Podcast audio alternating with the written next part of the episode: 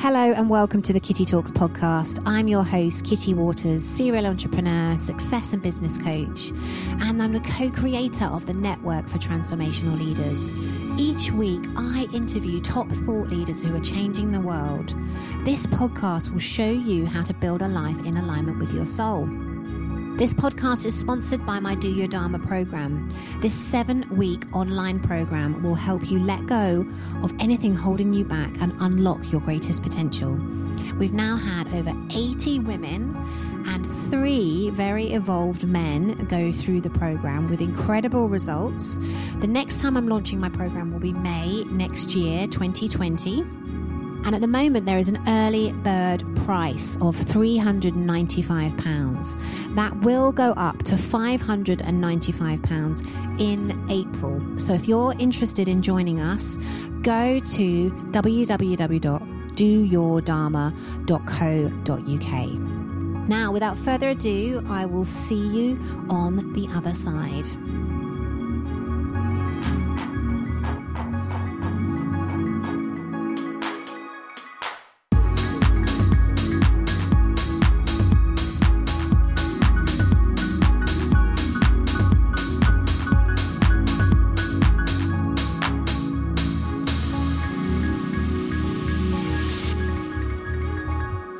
Welcome to this week's episode of Kitty Talks. This week, I've got a gentleman called David Wood, who's actually been on the podcast before.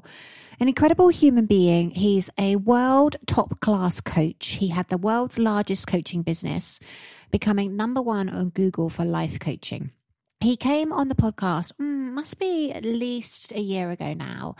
And he and I had a really deep, beautiful conversation about how we all need to play for real in our lives. And this conversation is no different. We talk about how to have difficult conversations. Now, that might sound strange, but actually, if we can have difficult conversations, it can change the way we relate to people. We feel seen, we feel heard, and we absolutely feel connected to that individual. So listen in and hear how you can have the difficult conversations you need in your life. So, hello and welcome to the Kitty Talks podcast. Today, I have with me a repeating guest. This is a first for Kitty Talks. I don't think we've ever actually had anybody, anybody, David, back on the show. um, David Wood built the largest coaching business, becoming number one on Google for life coaching, and he served huge audiences worldwide. He now coaches very high performing leaders to play their best game. And his assistant reached out to me and said he wants to come and talk on your show about difficult conversations. And I just tuned into it and I just know how much I love this man. And I so enjoyed our conversation the first time round that it was just a no brainer for me to have him back on the show. So, David, welcome back to Kitty Talks. Thank you, Kitty. I feel honored. I didn't know that about repeat guests. You should. So I'm feeling very special. you should. And you are very special.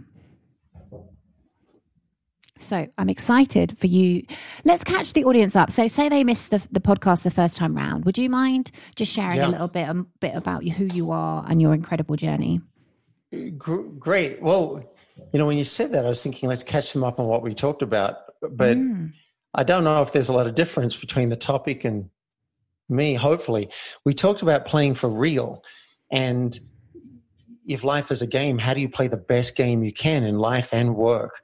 And specifically, we talked about increasing levels of truth, daring, and caring as a way to live a regret free life.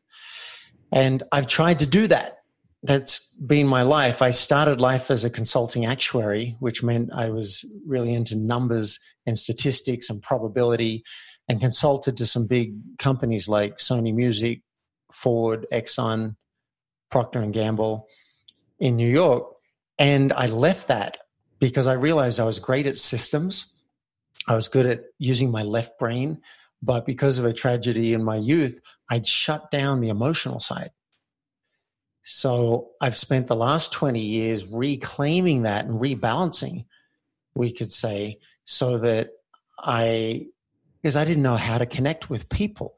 Mm-hmm. I could mm. talk to them and I could put on a good show, but I didn't know how to be vulnerable the way you and I were, Kitty, mm. in this intro. Before we even started this, mm. we I shared something, you shared something. I didn't know how to do that.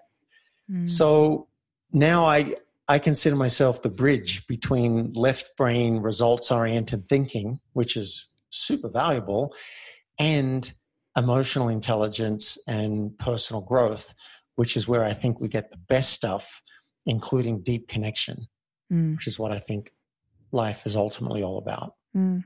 And that's so difficult to believe now because I think that was one of the things that really drew me to you the last time we spoke was that we could go so deep so quick. Um, and of mm. course, as human beings, you know, we are so conditioned to look good that generally we aren't authentic and we aren't vulnerable because that would kind of mess up our looking good. Yes, that's right. And and uh, just to cap off the the background so people have a rounder context. I've been coaching for 20 years. Uh, I'm a motivational speaker. I have a, um, I wrote a book, which, which feels like, like, like a past life for me now. And, um, and I love coaching people to up level their life and business so that on their deathbed they can say, I gave it everything. Mm. And you now work with pretty high profile individuals and top performers, don't you, from what I understand? I do. I'm now working with CEOs, um, executive directors, people at manager level. I'm also working with individual contributors and even prison inmates now. Mm. So I'm doing quite a quite, quite a spectrum. Range. Yeah. And how did you get into coaching prison inmates? I was. I've always been fascinated by prisons, prison movies, and I heard of someone who was teaching dance, five rhythms dance in prisons. And I just, I couldn't really imagine how that worked. And I wanted to be part of it, but the dance wasn't really my thing. And then I heard of a woman who was doing authentic relating in prison and teaching a course called The Art of Being Human. And I said to my my new friend who told me about it, "Can I get in on that? Is there any way you can introduce me?" So I was introduced, and uh, we hit it off and i went along and assisted in a two day training program. And now i've co-led four training programs in prison and the last one i was the lead course leader. So it's been a really fast wow, yeah. uh, dive into this. I the, the training program they were doing i hadn't actually taken myself, but I've been around for 20 years and a lot of it overlaps. So I'm like, I just love this authentic relating. And um, I'm taking two months off now because uh, I've got some health issues and it's quite intense to go into a prison and have mm. those doors slam behind you and, and be wow. with the inmates for two days. And it's rewarding because they they've, they've been so grateful that we're willing to come and spend time with them and to train them in the skills that they need. Actually, I think all, all of us need them, but they need them when they get out specifically so that they can uh, get a job, course, so that yeah. they can keep their family together, so that they can not relapse, come back to prison. But people have asked me, what's the difference between CEOs and prison inmates when you're teaching about tough conversations and playing for real? You know, the overlap is incredible because we're human. Mm. And so in the boardroom, you're probably not going to have someone say, no. "Hey, bitch," as a as a call out to a fight, but they'll say it differently. You know, they they they might might have different words to challenge you in a boardroom. Um, so, and there's I'm, so many side diversities to that as well. Like I think, you know, one of the things that I always find is different countries and different nationalities would do things differently as well. So we always have a laugh in our organization, the network, because we've got Icelandics and we've got British. And, you know, obviously the way the British speak is very different to how the Icelandics speak. They're very direct. So if they have something to say, if they want to have a difficult conversation, they would have a difficult conversation. Whereas if you're British, you would very much skirt around the issue and imply you wouldn't be direct. And of course, right yeah. I've heard that about the Brits. So, talk to me about this work because it sounds incredible. So, I know you were saying right at the beginning of the podcast that you were essentially in the beginning balancing your left and right brain. You know, you were looking to develop your emotional intelligence. And I think that's a, a fantastic thing for any man to do. Um, and that may sound a bit sexist, but obviously it's it's it's more difficult, I think, for men to be more open and vulnerable. It's changing, it's getting better. It's you know harder for them to get in touch with their feminine side. Um, but I think it's incredible what you were doing because obviously that's how we relate to people. That is how we really, really have heartfelt connections is by totally being open and honest and authentic. Um, so tell us a bit more about this prison work because I think it's really fascinating the stuff that you're doing. Well, what would you like to know about the prison work? I I I, I kind of had a had a, a thread when you asked that when you started with the lead up, and then you went to prisons, and I was like, "Whoa!" I'm not sure what you'd like to know. Well, I think let's have let's open this topic about difficult conversations because I think that could be a real value to the guys listening because we all have to have difficult conversations in our life, but the tendency I would imagine for every human being is to avoid having those conversations. Yes. So we that I, I like I like and I think I want to challenge that statement and agree with it at the same time. We do have to have difficult conversations in our life. I don't know that there's a way to avoid all of them. So we might as well get really good at it because sometimes they're a train wreck. But um, we're mostly avoiding a mm. lot of conversations. And I'm, I'm more interested in that. So the ones that we all, we, we kind of have to have anyway, like our boss confronts us and we have to say it or our partner confronts us with something and we just can't get out of it.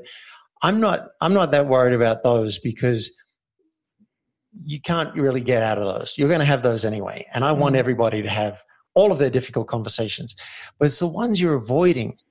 So for for example let's suppose you're um, let's take relationships. And most of us have secrets in relationships that we're carrying around so, as an extreme example, when I when I was 18, I cheated on my first serious girlfriend. Now, I I'm just not built to be able to hold on to secrets. I don't like it. I hate it. So I told her the next day. It was a horrible experience, but I repaired it uh, and ended up marrying that woman. Hmm. So, but that's, that's an that's an job. Yeah, thank you. I, I actually hired a tuxedo and um, took a six hour train ride with a tuxedo and holding a dozen roses to go up to apologize to her. And I was so sorry. But a lot of people, um, whether they cheated or let's say they just kissed somebody one night and they're like, ah, oh, look, there's no point bringing that up with my partner these are some of the that's an example of a difficult conversation mm. that I think a lot of people would avoid because they don't want to feel icky. They they say they don't want their partner to feel upset, but it's really because that's going to have them feel uncomfortable. And there's a risk. There's a, and we might get into that a little later if you like about the things that we risk. In, in this case, our partner uh, might yell at mm. us might embarrass us and might break up with us. Absolutely. So that's that's one example of a difficult conversation that we avoid. Another one, there might be some behavior. I you know, there's something that I've been holding back telling my assistant.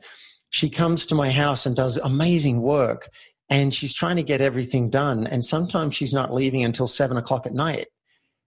And I want I want to be done by six. I want the house back to my back to myself.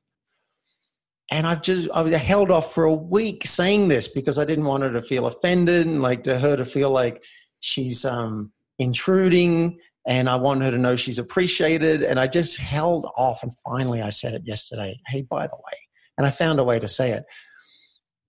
How there, did you feel? There, pardon? How did you feel?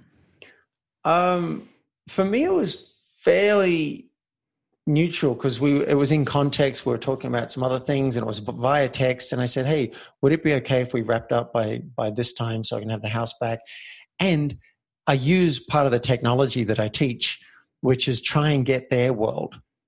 Try and step into their shoes before mm. you do it. And I was imagining she's just trying to get everything done. Mm. And I'm mm. giving her this long list of stuff. So I said, I realize I get, I took responsibility. I said, I give you so much stuff to do. I know it's not all possible. Can you finish by six and we'll just prioritize when you get here and work out what, what can't be done. So I think it ended up going quite easily.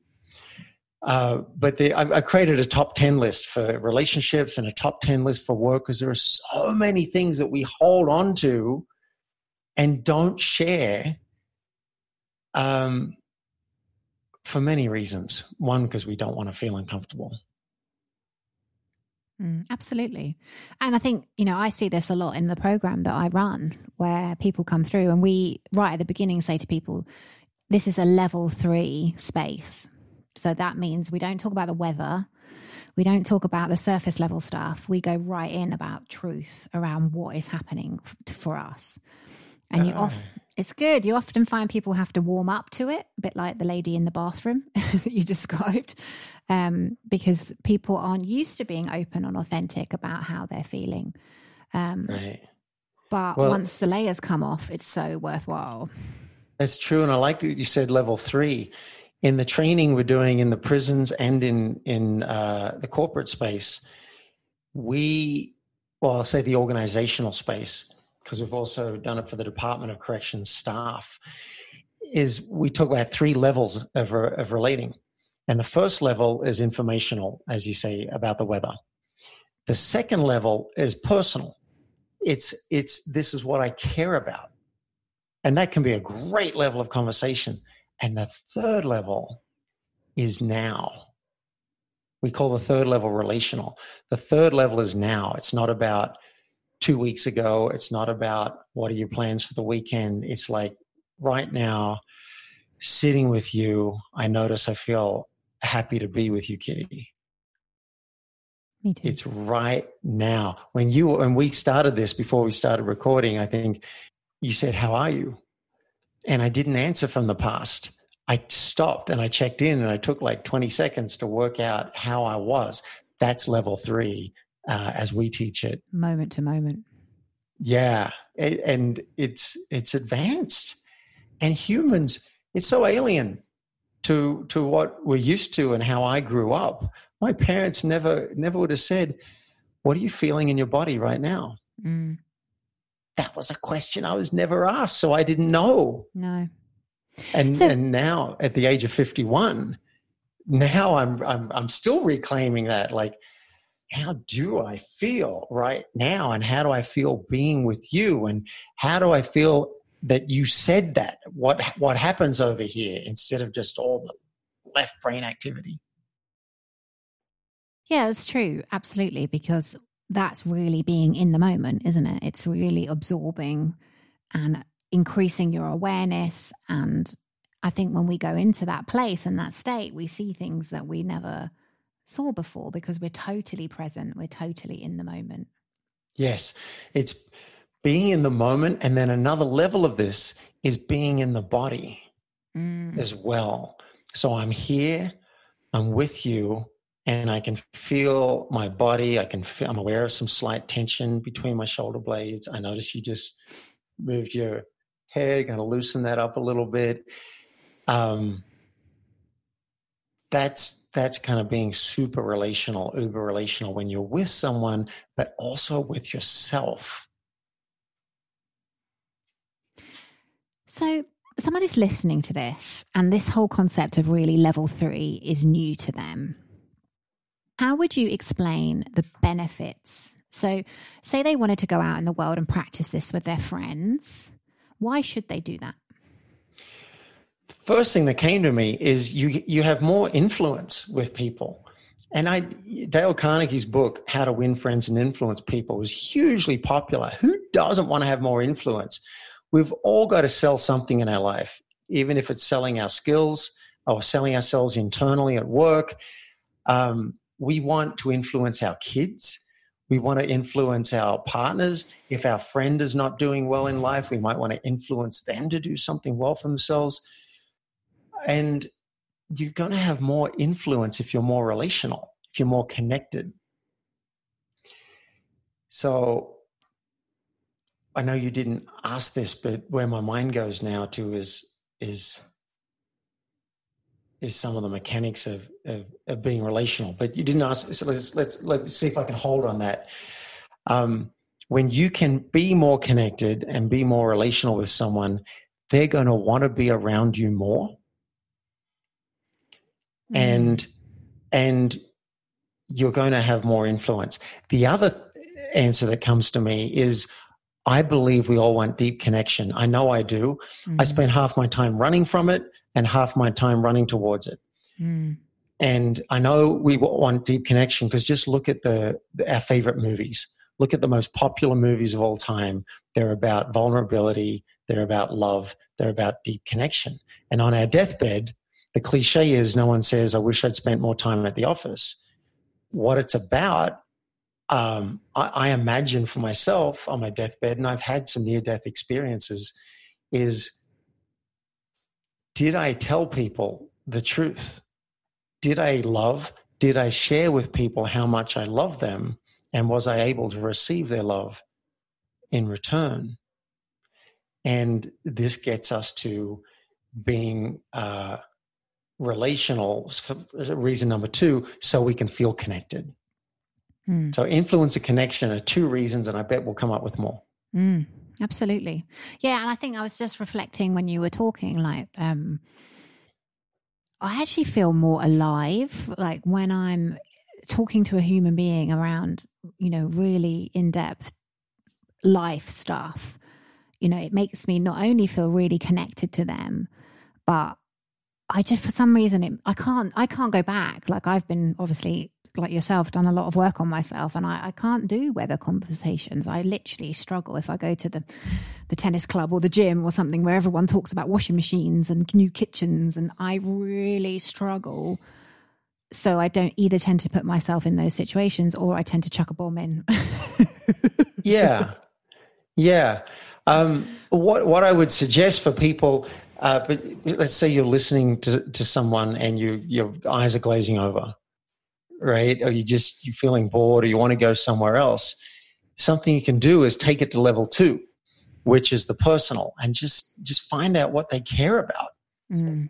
Um, I was talking to a friend, catch up after a year of not talking, and she's telling me about her B and B Airbnb tenant, and telling me this story about her Airbnb tenant's life. And I realized I, I didn't want to be on the phone for more than half an hour. So I said, Hey, can I interrupt for a moment? I, I realize we've only got limited time for this call, and I want to know more about you. Tell me what's going on in your mm. life. What are you loving? What do you care about? It sounds like you're passionate about the Airbnb business. What do you love about that? So I tried to bring it back to her, and it got more interesting for me straight away. Mm. And that's, that's a- more relational mm. for me than hearing about you know, she's just in her mind and in her world telling me about this tenant. And it's like, it just wasn't doing it for me. Mm. So let's bring it back to her and what she cares about. And then. So, so it's going, going up to go down almost. So in this, I'm, I've, I have a picture in my mind: one, two, three, level one, level two, level three. And if someone's operating at maybe at level one, you can bring them down to level two, and then hopefully from there, maybe you can bring them down to level three. Yeah, well, exactly. if we're really going to break this down, I could go to level three to share exactly what's happening with me in the moment.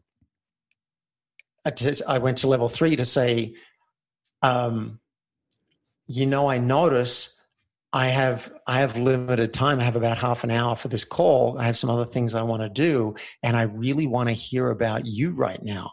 That's mm-hmm. level three. That's now and then I invited her to go to level two. Mm, yeah, clever. I like I like how you I like how you called that out. Mm. No, that's very clever, actually. Really, really clever. I'll remember that because it's you're being totally in the moment and totally authentic, and you know, calling that out in her to be the same way. Yeah, and I'm seeing now uh, a bridge between this and the tough conversations.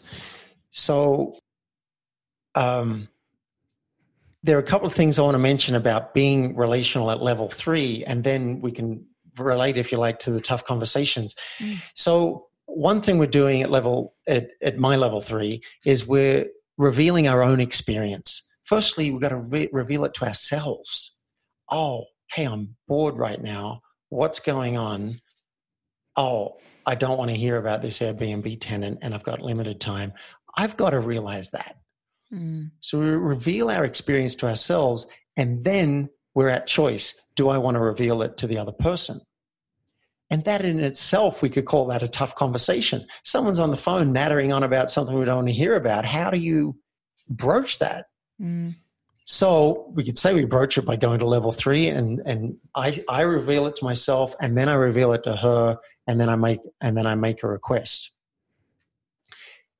that would be one of the linchpins to me of being more relational and being at level three. What am I feeling right now? And then am I willing to be vulnerable enough to share that? But I really like the way you did it. So I think for people listening, this is a really good tool that they can take away because you basically said, look, I really want to get to know you and I really want to hear about you. And that's just beautiful, isn't it? If someone says that to you, you're like, oh, okay, that's a nice thing that you said there. It's a great bridge. Yeah. Now, what I did, I I applied a little bit of artistry. So, you know, the tough the tougher version of the conversation might be the rawer version before you apply the artistry, and that's that's going to happen. You know, when you're when you're not good at tough conversations, and most of us aren't, we're going to fumble through it and it's going to be a little tougher. Later on, you can skip some steps. So the raw version of that might have been, hey, um, Jenny, can I can I interrupt for a moment and share with you something I'm noticing? And then I might share. I noticed that um, this isn't really drawing me. This story about the Airbnb tenant, and I notice I I'm starting to feel a bit antsy and contracted in my body. I'm tensing up a little bit. And I think it's because I want to know about you. So, you know, that would be the Rora uh, following the steps version mm-hmm. of being related. And then who knows, maybe Jenny's got some feelings about that. You know, so I might ask, how would that be for you? If um, would you tell me about you, and how is it to hear that? that I that I don't want to hear about the Airbnb tenant. Right? I'm, now I'm checking in, which is another step we teach, checking for impact. How is that for you? So I've revealed my experience. Now I want to know her experience of hearing that, and we can ping ping pong back and forth indefinitely. This is truly being relational. How is that for you? Well, David, hearing that, I feel a little embarrassed that I was going on about that story and like maybe I'm I'm just not tuned in. And I would like to talk about myself, so I'm kind of glad you asked me about that. Uh, and then I might be like, well, hearing that, I'm glad I brought it up, and I I didn't want to shame you, so I wish I'd said it a bit more artfully. You know, this can go, and we do. I got to say, when we geek out in the groups here in Boulder, we go back and forth and we share what's happening in the moment. In fact, there's a group called T Group. We get together and we'll split into groups of six, and for 45 minutes, this is all we can do. We can't talk about anything longer than 30 seconds old. It's what's wow. happening now and how I'm feeling and how I'm feeling relating to that, or noticing you looking at me. Uh, my breath just got tight and I'm my thought is, I wonder if I'm supposed to do something or look a certain way. And I notice I do want to connect with you, and I feel a bit nervous in this moment. We go back and forth for 45 minutes. It's yeah, wow. it's intense. Yeah. And and how does that leave people? How do they what's their takeaway from that? Different states. I mean, I've I've I've been to it and I've been bored, and sometimes people say that. I notice I'm bored. I'm wanting something to happen. Um, I had one recently, my last one. I was worried about doing it because I'd felt so tired with the health issue I've been having. and I didn't know if I could even participate. And I was hosting it at my house. Wow. So I'd set aside a room in case I needed to go and just lay down. And we ended up laying down in the cold out on the balcony. Someone brought a mattress with her, threw it out on the balcony, threw some blankets down and some pillows, and six of us squeezed on that mattress and laid down and had this T-group.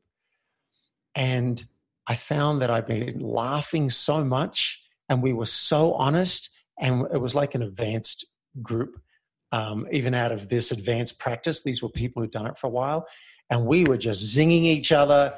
And by the end of it i felt so lit up and loved and loving and connected and all the oxytocins flooding through my body. My limbic system is totally happy. And i i just thought i need to do this at least once a week. Wow. Beautiful yeah. And, it, and it's so rare isn't it? But it's so endearing when you when people are just so like you, you know say for example somebody's public speaking and they mess it up you know just by saying oh my god i totally messed this up and i'm totally not doing what i'm supposed to be doing. And you know that just makes people love you because yeah. you're like normal that's the irony. That's the irony. So that's a good that's an example of a of a type of tough conversation is a confession I screwed up, I messed up. And on stage is a great place to do it. Anywhere is a great place to do it. But we layer so much in our head oh, they're going to think this about me, and I'm not going to be invited back, and my partner's going to break up with me, my boss is going to fire me. Story, story, story. yeah. And some of these things could be true, they could happen. But usually, when someone is vulnerable and says, hey, I screwed up, I did mm. this. I realize now a better way to do it and I commit to doing it that way from now on, yeah, in my experience, people react to that really well. They may have a reaction, they may be upset, but stick stick with them. Mm. Um, so now, now we're kind of get well. Mm. We talked about the profit, like why would we talked about why would people want to be relational at mm. level three? I think it might be the same answer. Why would they want to have a tough conversation? The answers I have um, yes, there's more connection. So that was one of the answers before. And I did say you'll have more influence. But another couple of answers are you can generate results, external results. If you have a tough conversation with someone at work, you could generate a better working relationship with them. You could generate enjoying your job more. You could generate your boss giving you the project that you've been wanting for two years. Mm. You could generate a promotion or a raise. You could generate more sex with your partner or better sex. You can generate external results. So that's one clear reason coming from my left brain that you would want to lean into and get good at tough conversations. But another reason I've identified is the pure joy of feeling self expressed. When I was uh, in school, I've, I've, I've identified two areas where I was definitely not expressed around bullies. Mm-hmm. I just backed down every single time. I it would have hurt less to be punched in the face than to back down every single time. Is my story. Mm-hmm. So I hmm. felt very unexpressed around bullies and around girls. I didn't know how to talk to them at all. And I found later in life, as I go and face those areas where I'm scared to speak up and I actually use my voice, I like myself more. Mm. Self expression in and of itself is a, is a value I have, and I, and I want it for the world. So if you do go to your partner and you say, I'm nervous to talk to you about this and I'm going to do it anyway, regardless of the external result, I suggest the internal result is going to be something worth pursuing and worth cultivating for yourself so mm. that you become someone who speaks up, someone whose voice matters. Mm. Yeah, and I'm thinking about all the the other benefits to it as well because as humans we shut down like we shut down our thoughts, we shut down our emotions and then of course all that negativity that we carry around causes us to be ill. You know, I really think where, you know, I see it a lot in the Dharma program where people start to clear out their backlog of stuff that they've been carrying around, whether it be what they felt their parents thought about them in childhood or um, some trauma that they've gone through. You know, it literally energetically lightens us up. And I think we get quite used to just pushing this stuff away and just saying, well, I'll deal with that later. And then, you know, four years later, you still haven't looked at it because it's too painful. Yes. I just got this image of, of um, us walking around and as kids we're just free and and and you know we say everything and then we learn not to speak up and to keep it to ourselves and particularly the things where we have shame and we don't want anyone to know. And, and what happens if we start getting heavier as it sits on our neck and our shoulders. And then there's something else and we don't speak up. Ah, oh, that's just my relative. She's always like that. She bugs me. I'd rather she didn't come to the reunion, but I'm not going to say anything. We get a little heavier. And then we do something. Um, I don't know. I stole something when I was a kid. I stole something from a shop, right? If I don't tell anybody, I get a little heavier from that. At mm-hmm. college. I vandalized the school sign. We went and stole the school sign. Okay, now I get a little heavier because I'm not speaking up and clearing. And finally, we're, we're scrunched down until we're like two feet tall and bent over energetically. But we mm-hmm. don't notice because everyone else is the same and it's happened over time and it's just become our normal. Mm. Well, in one of the programs we did for prison staff, a woman spoke something she hadn't spoken in 20 years to a fellow participant, and she said, My shoulders feel lighter. Mm. They're up here now. Mm. Absolutely. Just from saying that. Mm. So yeah. lean into your tough conversations. First, write them down. Mm. And I have an exercise, if you like, that, that people can uh, start to identify their tough conversations because the mind will hide them from you. Sweep yeah, them under the carpet, identify them, lean into them, go and stumble through them. You might, you know, some of them you'll do badly, but usually you get a second shot. It's not like it's a one shot deal. You can go back and say, I realize what I wish I'd said now, and you can take a second shot and a third shot at it. Yeah, and I think like, you know, going back to what we were saying about cleaning up our energetic systems, I think we're we're literally purging you know, if you think about it from a, I, I do believe that everything is energy and we are energy. And those difficult conversations that we're failing to have are blocking our system. You know, so the more we have those difficult conversations, or the more that we talk about truth, or we heal the stuff that we've been holding on to. Like you're talking to a woman, David, who was depressed for 10 years, like chronic depression, because of exactly what you said. I had so much stuff that I refused to tell anyone because I was ashamed of, and I bottled it up and I held on to it. And it could have been emotional stuff or it could have been things I'd done. And that trapped me in a box and kept me really quite severely depressed for about 10 years. You know, best training ever for what I do now. um, but yeah, it's very powerful to have the type of conversations that you're talking about. Yeah. It's a it's a game changer. I say the the tough conversations we haven't had form the boundaries of our world. Mm. It actually shapes and creates the limits of our reality. Th- but then the tough conversations we do have become the defining moments of our careers, our relationships, and our lives. Mm. I'm going to make me cry.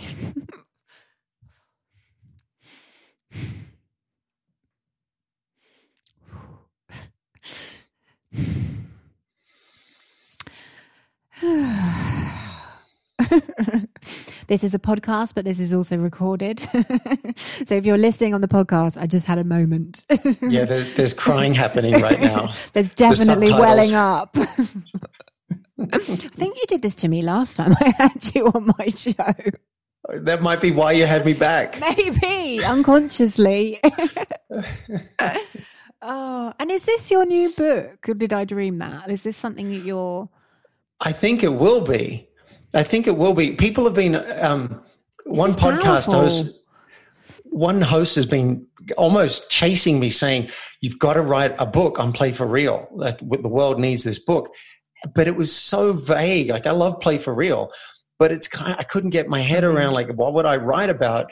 Mm. Um, yeah, I could write about truth, daring, and caring, but tough conversations. Now that's a meaty topic I can get into, which tough conversations happen to take a lot of truth, daring, and caring. Mm. So yeah, I think I think the book's definitely going to come, but I don't I don't have one mm. right now on this. Well, I would recommend stories and case studies of people who have done it and had those difficult conversations because that's so fascinating, I think, is for humans to read the benefit and what happened after they had this difficult conversation. Because then you can yes. go through to the other side and you can go, ha, that's potentially what could happen. Yeah. Yeah. Mm. So, how can people find out more? Like, this has been a fascinating conversation. You know, how can they find out and go deeper on this topic with you? Thank you. My website is playforreal.life. And uh, a couple of different options for, for listeners. You can download the four step tough conversations blueprint for free at playforreal.life. If something resonated in this conversation and you're interested to find out if you qualify for a free discovery session with me, then click on request a session on the website. And the other thing I'm so excited about, and I haven't even told you about, Kitty, is I'm up for transforming cultures within companies and mm. teams. And a new service that I've just launched is just in time coaching. So you don't have a coach like every week, but the whole company can book a session with a coach as soon as same day if they have a tough conversation they're not sure how to have. Oh, nice. And we role play the conversation. They go back out into the workforce and they have it powerfully. I'm creating an army of leaders, basically. So if you're interested in that, if you manage a team or a company, then click on just in time tough conversations coaching. And I'd love to talk with you about this. I think this is going to, I think this really could literally change the world. Mm, beautiful. And are you training coaches in that method as well? Not yet. I've got, I've got a group of coaches already. So we could probably handle about a thousand employees right now. Wow. Um, and then I'm really excited to train to train more as uh, as this expands. I, that'll be a good problem to have. That I have to go and train a thousand coaches. Absolutely. Oh, David, thank you so much as ever. Just a beautiful, groundbreaking, authentic, emotional conversation. uh, and a request, actually, the, the the sheet that you talked about that we could maybe potentially give to our listeners around the prompts about how to have difficult conversations, that would be amazing if you don't mind. Yeah, for sure. Playforreal.life. Um, there's a big, big sign, um, sign up bar there where you can put in your name and email and get this. Plus, there's a worksheet. There's a worksheet so you can prep for the conversation, and then there's four steps on how to have it. Can be a total game changer. Oh, and I did mention the exercise simple exercise mm. get a pen and paper mm-hmm. write down the people in your life that you don't feel 100% with mm-hmm. write down next to them what's the issue there's your tough conversation okay interesting each one of those is a is a tough conversation and it may not be as tough as you think absolutely David, thank you so much. And we will have all your details in the show notes so people can find you, connect with you, and obviously we'll put the links in there too. So thank you so much. And uh, you never know, we might have you back again. My pleasure, Kitty. And I'm, I'm noticing in this moment how much I like you, how much I like and enjoy you. And my energy is way up from where I started. And I say that's your fault. So thank Good. you. Good. Good. We will see you next week with another amazing guest on Kitty Talks. Bye bye. David Wood. What a beautiful, beautiful human being. Really, really gorgeous. Just wow. I hope you enjoyed that conversation. I really, really did. And the exercise that he talked about was writing down everybody who you feel you're out of relation with, who you need to have a difficult conversation with, and then going and talking to them. And I can tell you that after his, this episode, I went and had a difficult conversation. And yeah, I feel a lot better. Thank you so much for listening to the Kitty Talks podcast. I do hope you've enjoyed this solo cast or this guest this week. I try and interview the most amazing people so you guys can really get some insight into how you can build amazing lives in alignment with your soul. If you haven't already, come over and follow me on Instagram, kitty underscore talks, and I'm also on Facebook. And we have a free Facebook community. So why not come and join us?